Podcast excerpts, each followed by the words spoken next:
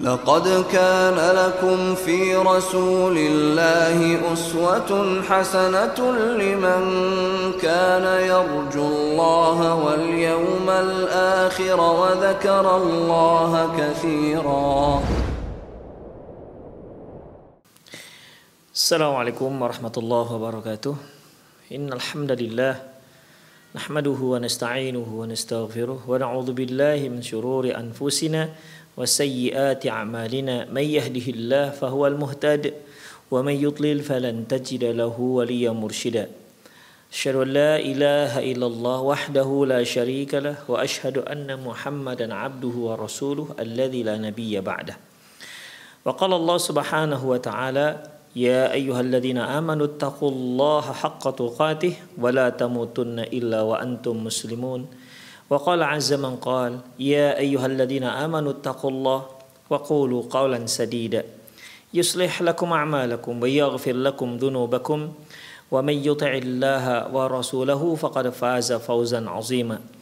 يا أيها الناس اتقوا ربكم الذي خلقكم من نفس واحدة وخلق منها زوجها وبث منهما رجالا كثيرا ونساء واتقوا الله الذي تساءلون به والأرحام إن الله كان عليكم رقيبا أما بعد إن أصدق الحديث كتاب الله وخير الهدي هدي محمد صلى الله عليه وسلم وشر الأمور محدثاتها وكل محدثة بدعة وكل بدعة ضلالة وكل ضلالة في النار kaum muslimin, kaum muslimat, para pemirsa Rosyad TV dimanapun ada berada, Alhamdulillah kita kembali dalam kajian al, kajian kitab Al-Muallim Al-Awwal.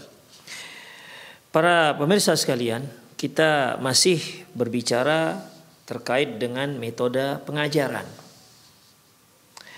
Yang lalu telah kita bahas uh, sebuah metode yang juga diambil dari metode Rasulullah SAW dalam memberikan pengajaran yaitu metode dengan cara memberikan pertanyaan ilmiah kepada para murid ya untuk mengetahui sampai di mana uh, kekuatan daya nalar mereka. Dengan rincian-rincian yang telah kita bahas. Lanjutnya ikhwah. Hathul muallim tullabahu ala tarhi al-as'ilati. Hathul muallim uh, tullabahu ala tarhil as'ilati yaitu guru menduru guru me, mendorong para murid untuk memberikan pertanyaan kepada sang guru. Di sini ikhwah ya, di sini uh, seorang guru meminta kepada muridnya untuk bertanya. Ya tentunya biasanya bertanya jika ada hal-hal yang memang belum jelas bagi mereka. Perlu mungkin perlu pengulangan lagi apa yang telah dijelaskan oleh sang guru atau mungkin ada sesuatu yang perlu penegasan ya di mana sang murid masih apa namanya masih masih bimbang sehingga bisa menghilangkan kebimbangan tersebut. Innal as'ilata tuzilu kathiran minal khalati wal awil wahmi alladhi qad yaqa'u fihi talib. Sesungguhnya pertanyaan ya itu dapat menghilangkan menghilangkan kekeliruan, menghilangkan kesalahan yang mungkin ada pada seorang siswa. Fa inda 'ardil muallim limaddati syarhan ketika seorang guru menjelaskan mata pelajarannya fa innahu la yatabayyana lahu ma idza kanu qad fahimu minhu maddatahu kama yanbaghi amla dia belum bisa mengetahui ya belum tahu apakah para murid itu telah memahami pelajarannya sebagaimana seharusnya ataukah sebenarnya mereka belum paham Wa tariqatu ma'rifati dzalika yakunu bisu'alihim an ba'di ma tamma arduh. Untuk mengetahui apakah apakah para murid, apakah para siswa sudah dapat memahami apa yang apa yang telah dia jelaskan uh, apa yang telah dia jelaskan kepada murid ataukah mereka belum memahami? Atau apakah mereka sudah faham tapi fahamnya itu belum kuat? Demikian. Ah ini semua bisa kita ketahui bisa diketahui oleh sang guru dengan cara memberikan pertanyaan. Ya dengan cara memberikan pertanyaan Wa afdalu min dhalika ay yabtadi at-talibu bi su'ali muallimihi amma ashkala. Dan cara yang paling bagus yaitu muridlah yang terlebih dahulu bertanya kepada gurunya tentang perkara-perkara yang belum dia fahami.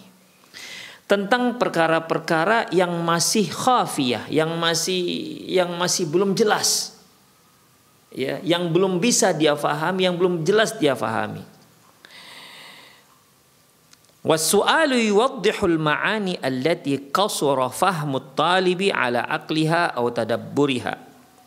Dengan bertanya ya dapat menjelaskan berbagai macam hal yang di mana si murid belum faham ya belum faham atau belum dia mengerti. Demikian ikhwah Ya, jadi ketika seorang murid, ketika seorang guru menjelaskan mata pelajarannya kepada sang murid, apa pun mata pelajarannya, ya, apa pun mata pelajarannya, dijelaskan panjang lebar.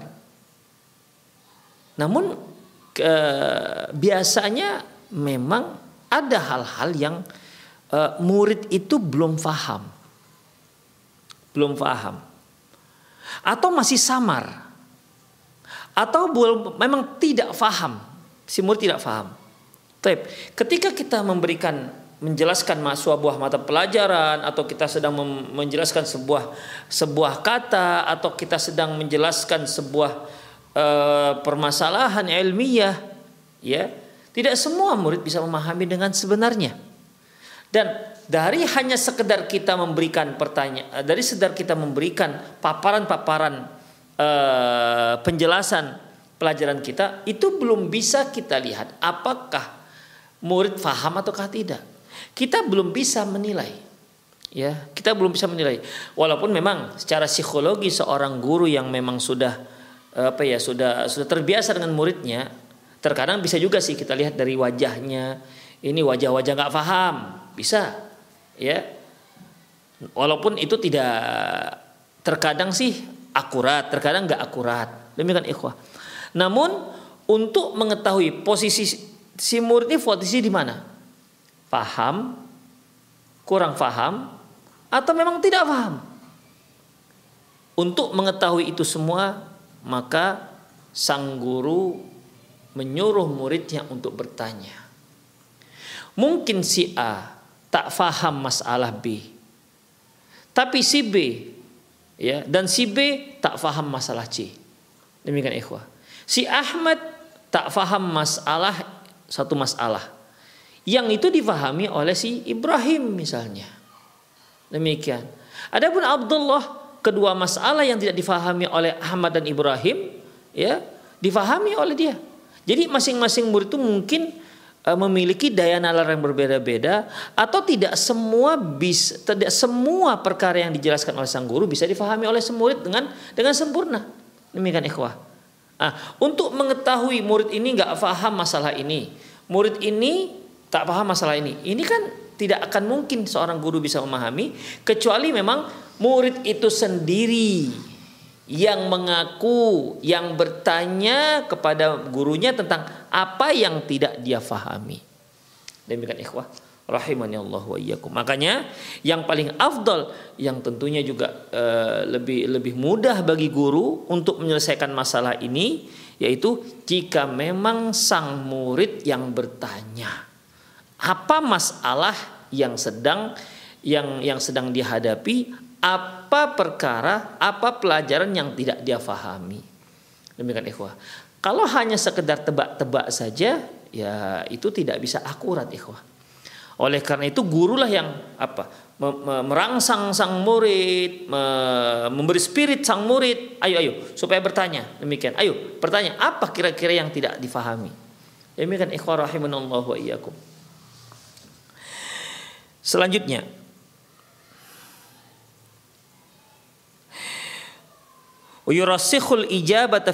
Sa'il ibtada. Dan jawaban sang guru, ya, tadi sudah disebutkan bahwasanya yang paling afdol adalah murid yang bertanya terlebih dahulu tentang perkara yang tidak dia fahami. Demikian ikhwah, sehingga guru bisa menjelaskan apa yang tidak dia fahami tersebut sampai dia faham dan jawaban tersebut akan mantap masuk ke dalam akalnya. Demikian akan mantap masuk ke dalam dalam dalam benaknya kenapa? Karena dia yang bertanya. Biasanya kalau orang yang bertanya dahulu ya berarti dia memang ingin tahu apa jawabannya. Beda halnya kalau orang lain yang bertanya. Demikian ikhwah. Rahimanallah wa iyyakum. Walaupun terkadang kita kita lihat juga fenomena-fenomena yang terjadi eh, di, di di kelas atau kadang-kadang di majlis pengajian. Ada seorang yang bertanya, dia yang bertanya tapi dia nggak nggak memperhatikan jawaban daripada ustadz jawaban daripada guru. Nah, ini merupakan salah satu perkara yang termasuk dalam ketidaksopan santunan, ya. E, kurang adab, kurang kurang melaksanakan adab dalam belajar. Jadi kalau kita bertanya ya kita dong yang memperhatikan. E, guru juga boleh ikhwah, guru juga boleh di sini menekankan bagaimana adab dalam bertanya. Demikian. Ya, ya kan terkadang ada yang begitu ikhwah. Dia yang bertanya, nah, setelah dia bertanya dia malah dengan teman kiri kanan kanannya malah malah dia ngelengos sana lengos sini atau dia apa sibuk dengan apa. Bukan dia malah memperhatikan apa yang dia, dia tanya. Demikian ikhwah rahimunallah wa iyyakum. Jadi umumnya orang yang bertanya biasanya dia lebih memperhatikan jawaban orang yang dia tanya. Beda dengan orang lain yang tidak bertanya demikian ikhwah dan seorang guru pun ketika dia ditanya oleh seseorang, dia juga fokus dengan orang yang bertanya tentunya. Yang lain enggak, dia enggak fokus lagi. Dia lebih fokus pada orang yang bertanya. Setelah dia uh, memberikan jawaban, tentu si guru ini akan kembali balik bertanya, gimana? Uh, sudah sudah paham? Ah, demikian ikhwah. Belum Pak Guru, dia ulang lagi. Demikian. Jadi seperti privat jadinya.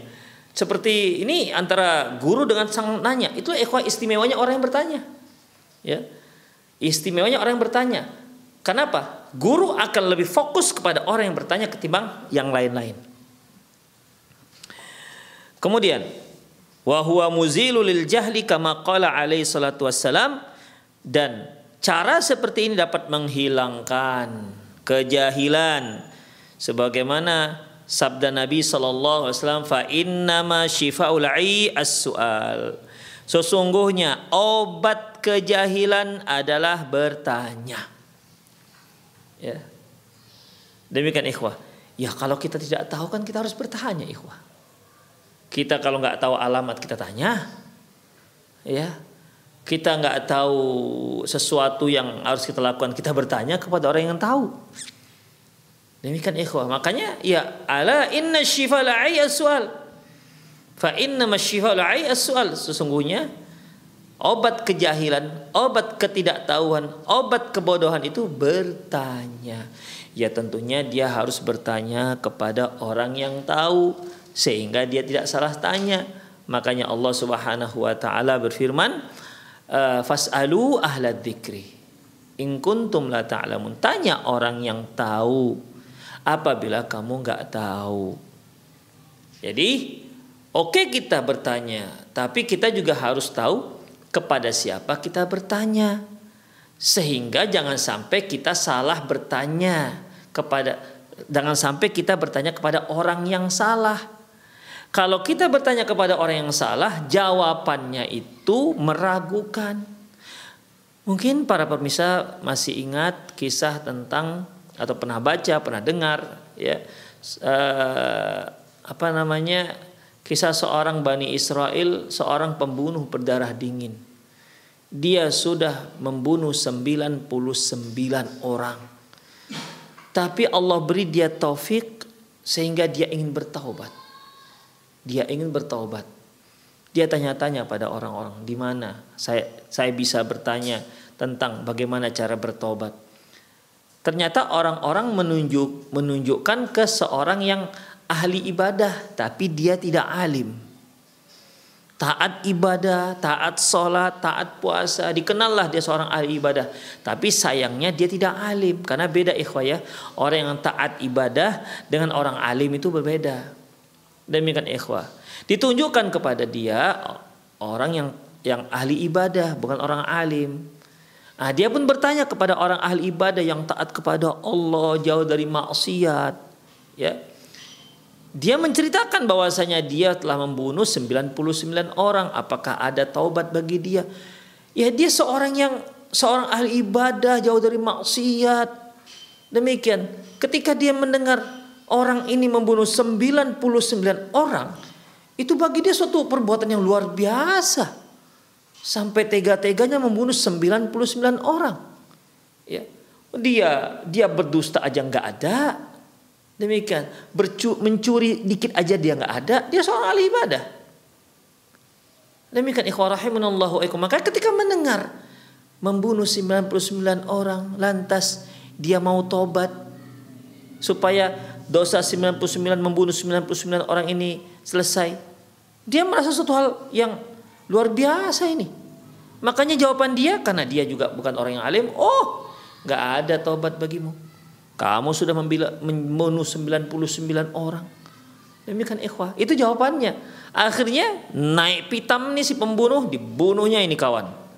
Genaplah pembunuhannya menjadi 100 orang. Demikian ikhwah. Bertanya tapi salah tempat. Demikian ikhwah rahimanallah wa iyyakum. Jadi dalam masalah ini fa inna masyifal soal sesungguhnya obat daripada kejahilan itu adalah bertanya jika dia bertanya kepada orang yang tepat. Sehingga kejahilannya bisa dihilangkan. Kalau dia tanya tidak pada orang yang tepat, maka kejahilannya akan bertambah. Bisa jahil murakab jadinya. Kita lanjutkan wala bi ain wa ya wa fil kalami wa dhabti. Al ai dengan membarisbawahkan ain dan mentasydidkan ya artinya tahayyur fil kalam yaitu orang yang uh, apa ya ngacau ngacau rancu ya ngacau dalam berbicara. Ngacau dalam berbicara. Hakada fi demikian dalam kitab sihah. Wa fin nihayati wal lisan arabi dalam kitab nihayah dan dalam kitab lisan arabi ala ai bi kasril ain. Arti daripada ai dengan membaris bawakan ain artinya al jahlu kebodohan. Wal makna annal jahla daun wa shifa'ahu su'al wa ta'allum. Berarti hati, arti daripada hadis ini adalah kejahilan itu kebodohan itu adalah penyakit. Dan obatnya adalah dengan cara bertanya dan belajar. Wa min ajli dzalika qulna innahu yatawajjahu 'ala al-muallimi ay yahutha tullabahu 'ala tarhil as'ilatil alaih. Oleh karena itu kulna apabila kita uh, uh, oleh karena itu kami katakan bahwasanya seorang guru itu ya dia harus mendorong murid-muridnya untuk bertanya kepada sang guru.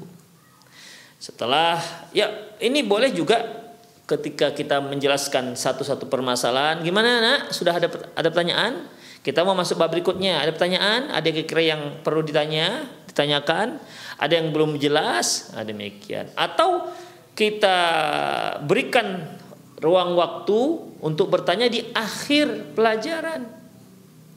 Demikian ikhwah. Ya. Mungkin waktu itu belum ada pertanyaan. Ketika berjalannya waktu ada pertanyaan. Ya. Jadi seorang guru hendaklah apa namanya meminta kepada muridnya bagi siapa yang tidak faham atau belum faham atau kurang faham silahkan bertanya supaya sang guru bisa uh, menjawab ataupun memberikan pemahaman yang benar. Wa qad qala bidzalika muallimun al-awwal salawatullahi wa salamu alaihi ila yaumiddin. Sesungguhnya metode seperti ini sudah diajarkan oleh guru kita yang pertama yaitu Rasulullah sallallahu alaihi wasallam. Satu, an Anas bin Malik radhiyallahu anhu anna saya anna nasa alun Nabi sallam hatta ahfauhu bil mas'alati bahwasanya orang-orang bertanya kepada Rasulullah dengan permasalahan bertanya kepada Rasulullah hingga beliau dihujani banyak per, pes, uh, pertanyaan fa kharaja yaumin fasa'idal mimbar hingga suatu hari beliau keluar dari rumahnya dan naik mimbar faqala dan berkata saluni La tas'aluni an syai'in illa bayyantuhu lakum. Silahkan kalian bertanya. Kalau kalian bertanya akan aku jelaskan pertanyaan kalian. Hadis yang kedua an Abi Hurairah radhiyallahu anhu qala qala Rasulullah sallallahu alaihi wasallam Rasulullah sallallahu alaihi wasallam bersabda saluni fahabuhu ayyas'aluh Beliau katakan silakan yang mau bertanya tanya kepadaku tanyakan kepadaku silakan yang mau bertanya tapi para sahabat uh, segan untuk bertanya. Faja'a rajulun fajalasa inda rukbatahi inda rukbatahi. Kemudian tiba-tiba datanglah seorang laki-laki sambil berlutut beliau berkata, "Ya Rasulullah, mal Islam?" Ya Rasulullah, mal Islam? Uh, fajalasa inda rukbatahi. Datanglah seorang laki-laki dan duduk di dekat di dekat lutut Rasulullah sallallahu alaihi wasallam. Faqala ya Rasulullah mal Islam. Lantas laki-laki ini pun bertanya, "Ya Rasulullah, mal Islam? Apa itu Islam?"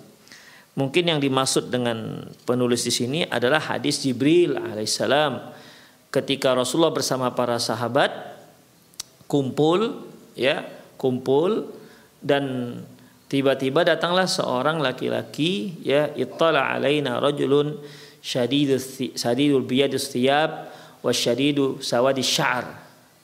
Seorang laki-laki yang datang kepada Rasulullah eh, bajunya sangat putih, kemudian eh, rambutnya sangat hitam, la yura ali atharus safar wa la ya'rifu minna ahadun. Tak diketahui tidak ada dia itu ciri-ciri orang yang sedang musafir. Dan juga seorang pun di antara kami nggak ada yang mengenalnya. Hatta jalasa ila Nabi sallallahu alaihi wasallam hingga orang ini duduk dekat Nabi sallallahu alaihi wasallam. Fa asnada rukubataihi ala rukubataihi ila rukubataihi dia pun melekatkan kedua lututnya di dekat di, di lutut Rasulullah SAW dan dia meletakkan kedua telapak tangannya di atas pahanya. Demikian ikhwah. Faqala berkata, "Ya Muhammad, akhbirni anil Islam." Lantas dia berkata, "Ya Muhammad, beritahukan kepadaku tentang Islam." Ini bertanya ikhwah. Ya. Ini bertanya. Nomor tiga, An Sa'id al-Musayyib, An Sa'id bin al-Musayyib, kalau dia berkata, maka na ahadun minan nas yaqulu saluni ghara Ali bin Abi Talib. Tidak ada seorang pun yang mengatakan kepada tidak ada seorang pun yang berani mengatakan kepada orang-orang silahkan kalian bertanya kecuali Ali bin Abi Talib. Warawaina anil Hasan, kami juga meriwayatkan dari Hasan, annahu kana yabtadi'un nas bil ilmi fayaqulu saluni. Bahwasanya ketika Hasan uh, mengajarkan orang-orang dengan suatu ilmu lantas dia berkata silahkan jika ada yang mau bertanya. An Sa'id bin An Sa'id bin Al-Jubair qala inna la inda Ibn Abbas. Ketika kami di dekat bersama Ibnu Abbas idza qala fi fi baitihi di rumahnya idza qala saluni. Dia mengatakan saluni Silahkan jika ada yang mau bertanya. Ya, saluni tanya aku. Ya, bahasa kita yang mau bertanya silahkan. Kultu Ay Abal Abbas ja'alani Allah fidak. Aku berkata wahai Ibnu Abbas, Allah Allah jadikan aku sebagai tebusanmu. Artinya mulailah orang-orang bertanya. Jadi ketika uh, ketika orang-orang duduk bersama Abdullah bin Abbas di rumahnya, tentunya ikhwah duduknya para sahabat ini kan duduk-duduk ilmiah, bukan kongko-kongko yang nggak jelas begitu ikhwah. Bukan sekedar duduk-duduk yang tidak ilmiah, apalagi duduk-duduk yang di situ ada ada gunjing. Ya tentu tidak. Duduk-duduk mereka itu duduk ilmiah. Makanya kalau kita lihat para sahabat pun ketika meriwayatkan hadis bainama nahnu julusun indan Nabi SAW ketika kami duduk-duduk bersama Rasulullah SAW. Demikian. Duduk-duduk di sini, duduk-duduk ilmiah. Ya. Duduk-duduk bersama Rasulullah itu duduk-duduk ilmiah. Makanya para sahabat pun ketika duduk-duduk, ya itu duduk-duduk ilmiah. Ada faedah duduk bersama mereka. Demikian juga para tabi'in ketika duduk-duduk bersama para sahabat, duduk-duduk mereka itu duduk-duduk ilmiah. Ya. Tidak bicara ngalor ngidur nggak jelas juntrungannya. Termasuk ini ikhwah. Ya, di mana orang-orang para tabi'in duduk-duduk bersama Ibnu Abbas ya duduk-duduknya duduk-duduk ilmiah. Wa fil ayatil mutaqaddimati istaja istihbabu qauli muallim saluni. Dari athar riwayat-riwayat yang telah lalu yang baru saja kita sebutkan telah kita singgung jelaslah bahwasanya seorang guru itu dianjurkan untuk mengajukan kepada muridnya untuk berkata kepada muridnya yang mau bertanya dipersilahkan. Itu saluni, ya saluni. Yang mau bertanya dipersilahkan. Fa inna fi hadha hattan litullabi ala tarhil su'al. Karena hal seperti ini itu mendorong para murid untuk bertanya. Wa fi aidan uh, uh, tujri'uhu adi talibil uh, khajul ala su'al muallimi. Ini juga bisa menjadikan murid-murid yang pemalu juga ikut bertanya. Kayak seorang guru ikhwah boleh dia katakan anak-anak atau murid sekalian yang mau bertanya dipersilahkan. Atau mungkin ada seorang murid yang menurut kita ini sepertinya belum paham nih. Kita, kita kita kita tanya dia, kamu gimana paham silakan. Mau bertanya? Kamu gimana nak? Silakan mau bertanya. Nah, demikian ikhwah. Ya. Kamu mau bertanya? Ah, itu malah lebih bagus ikhwah. Karena ketika ditanyakan, kamu mau bertanya seolah-olah dia sedang diberi kesempatan khusus untuk memberikan pertanyaan yang tidak diketahui. Kadang-kadang ikhwah seperti itu. Kita berada di majelis pengajian, kita katakan, e, ada yang mau bertanya silahkan. Diam semua nggak nanya. Tapi ketika kita lihat satu persatu, seperti ada yang mau nanya tapi malu-malu, kemudian kita katakan, uh, silakan Bapak mau bertanya silakan. Baru kemudian dia mau bertanya. Demikian ikhwah. Jadi bagus juga kalau kita nunjuk, ya nunjuk. Bapak mau tanya silakan. Nah, demikian. Uh, uh, kamu kira-kira ada sepertinya kamu mau bertanya silahkan. Demikian ikhwah itu lebih bagus lagi. Sehingga yang tadinya dia malu-malu muncul semangatnya ya muncul semangatnya untuk bertanya kepada sang guru. Kemudian wa fi istifadatul ghair min su'alil matruh. Di antara faedahnya yaitu dari pertanyaan tersebut juga berfaedah buat orang lain yang mendengar jawaban dari pertanyaan tersebut.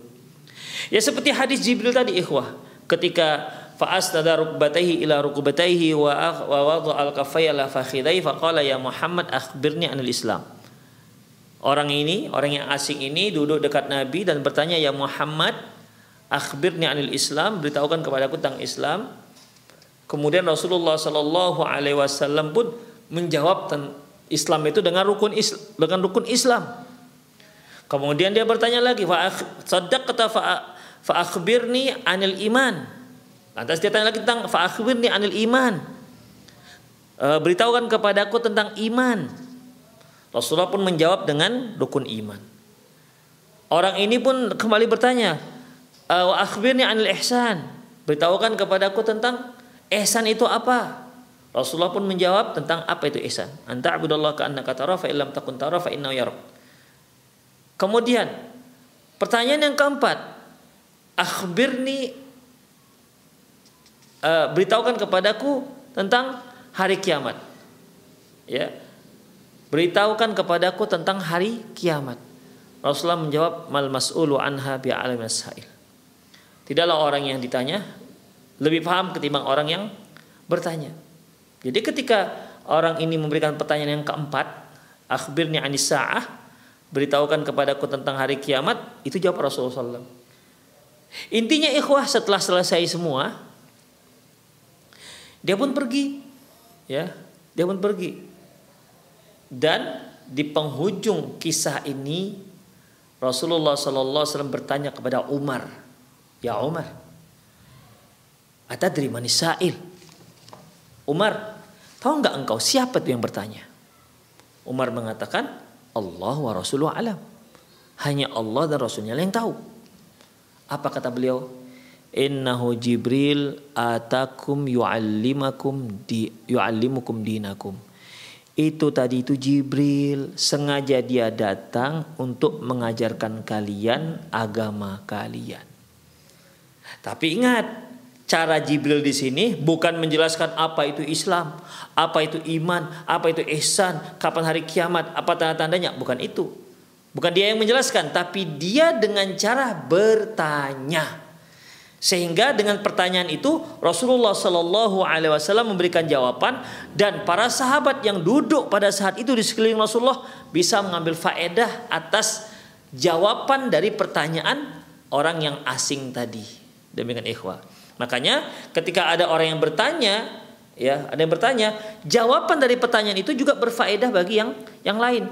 Terkadang ikhwah, uh, pertanyaan seseorang itu nggak terbetik di hati kita Demikian. Sehingga ketika dia bertanya, barulah dia ngeh, barulah dia paham. Oh iya, itu masalah yang ditanyakan bapak itu saya juga nggak paham. Demikian. Apa ya kira-kira jawabannya? Demikian ikhwah. Kan sering terjadi seperti itu. Ada seorang bertanya, kita dikatakan mau bertanya, tidak ada yang tidak ada kita. Rasanya kita nggak ada pertanyaan. Tapi ketika ada orang yang bertanya, barulah kita tahu bahwasanya oh iya kita nggak tahu itu permasalahan itu. Jadi uh, salah satu faedah dalam bertanya uh, menyuruh orang-orang bertanya ya agar orang-orang yang lain bisa ngambil faedah dari jawaban atas pertanyaan tersebut. Kemudian selanjutnya wa fihi ma'rifatul muallimi miqdar tahsilil tulabi limadatil masyruhah. Dengan cara seperti ini seorang guru bisa memahami seberapa kadar kemampuan memahami kadar kemampuan yang kemampuan uh, siswanya ataupun muridnya dalam dalam me memahami pelajaran yang sedang dia jelaskan. Apakah memang paham kali atau sekedarnya saja dan seterusnya. Wa ayyura ilmu alim fil as'ilati tullabi sadirun minha sadirun minhum antakuna zatul faedah. Hendaklah uh, para guru itu tetap menekankan kepada para murid agar mau bertanya itu bertanyalah pertanyaan yang ada yang ada faedahnya. Walaisat min babil ta'jiz. Tekankan lagi, pertanyaan ini bukan untuk membuat guru kesulitan. Au sukhriyatu atau untuk mengejek guru. Fa inna hadhil as'ilah fa inna hadhil as'ilata wa amthalaha wa amthalaha tutrahu fil ardi wala karamata li sahibiha. Karena yang bertanya seperti ini, ya pertanyaan seperti ini itu dibuang dan tidak ada kemuliaan bagi orang yang bertanya. Ya kalau kita bertanya memang kita nggak tahu. Makanya ikhwah rahimallahu wa iyyakum jangan kita bertanya dengan satu pertanyaan tujuan kita untuk menjatuhkan sang guru. Jadi kita tekankan kepada murid Bertanya memang satu permasalahan yang tidak tahu. Ya, memang pertanyaan yang tidak kita tak diketahui. Dan pertanyaan yang ada faedahnya. Demikian ikhwah. Ya. Oleh karena itu ikhwah rahimanallahu wa iyyakum di sini memang karena suasananya suasana belajar mengajar makanya di sini pertanyaan hanya untuk pertanyaan-pertanyaan bagi yang tidak faham bukan untuk menguji kecerdasan sang guru atau malah bukan untuk mempermalukan sang guru. Demikian ikhwah. Ya, kalau ada murid yang niatnya seperti itu, maka murid ini murid yang tidak punya adab terhadap gurunya. Namun kita sebagai seorang guru, kalau ditanya murid kita, apa pun niat dia, misalnya niatnya agar untuk membuktikan bahwa kita itu nggak tahu, Ditanyalah kita dengan satu permasalahan dan kita nggak tahu. Ya kita sebagai guru polos-polos saja. Aduh maaf saya nggak tahu Allah alam nggak tahu saya. Demikian ikhwah. Pertanyaan ini saya nggak tahu jawabannya. Kan nggak ada masalah juga. Demikian ikhwah. Nggak berkurang wibawa seorang guru kalau dia tidak tahu ketika dia ditanya. Ya, kecuali dalam pelajaran yang memang dia jelaskan, nggak janganlah sampai dia nggak tahu dia sedang menjelaskan pelajarannya, tapi ketika ditanya tentang masalah pelajaran itu dia sendiri nggak paham, ya tentu ini tidak tidak benar. Tapi ketika dia mungkin di majelis taklim atau di majelis umum, dia ditanya tentang suatu permasalahan dan di mana uh, dia nggak tahu, katakan saja Allah alam habis selesai. Gak usah gengsi-gengsi. Ya.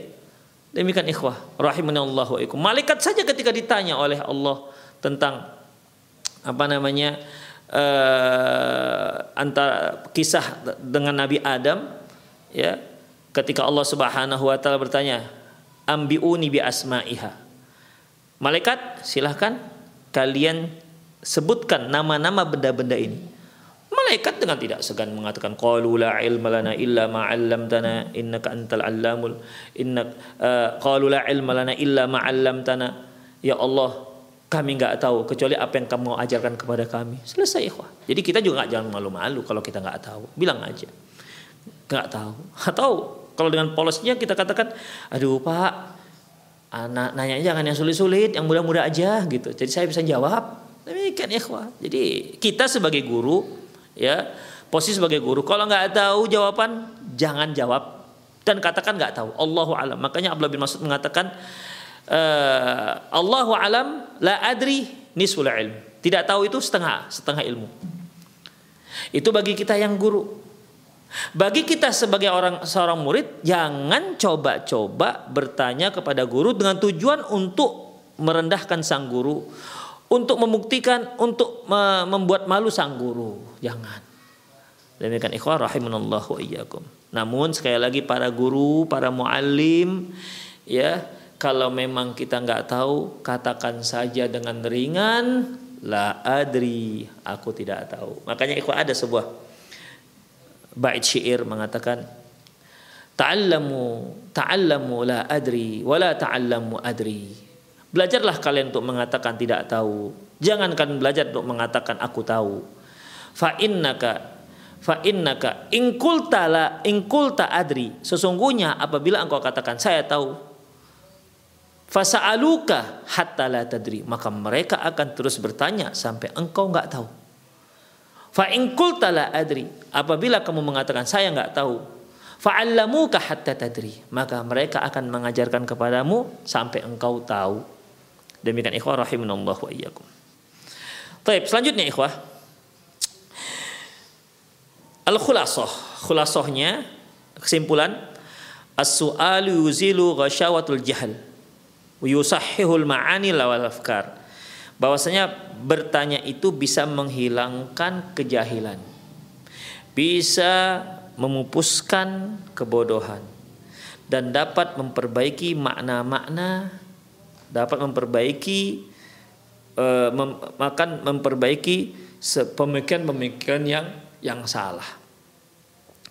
Ibtidarul muallimi tullabahu wa hathahu ma'ala tarhil as-su'ali fi faidah minha seorang guru mendorong muridnya untuk bertanya ya memiliki beberapa faedah. Yang pertama, taqyimu hali tullabihi haitsul faham. Bisa meluruskan meluruskan pemahaman sang murid. Ya kalau di sana ada yang keliru bisa diperbaiki. Demikian. Di sana ada yang bengkok bisa diluruskan. Yang kedua, dafut talibi al-khujuli al-khujuli wa tajri'atihi ala tarhi soal. Ini bisa mendorong murid yang pemalu untuk ikut memberikan pertanyaan. Yang C, yang tak T C istighfar tullabil akharin inda simail ijabati. Murid-murid yang lain juga bisa mengambil faedah dari jawaban atas pertanyaan teman-temannya. Yang D, eh, taqdimul muallim li nafsihi wa muraja'atuhu li tariqati 'ardihi li maddatihi indama yatadahu lahu min khilal as'ilati adamu fahmihim kama yanbaghi uh, dengan dengan uh, apa namanya menyuruh anak-anak murid untuk bertanya itu berarti si guru sedang memperbaiki uh, apa namanya si guru ini sedang menganalisa ya. Dia berarti sedang menganalisa kembali mengevaluasi kembali metode dia dalam pengajaran.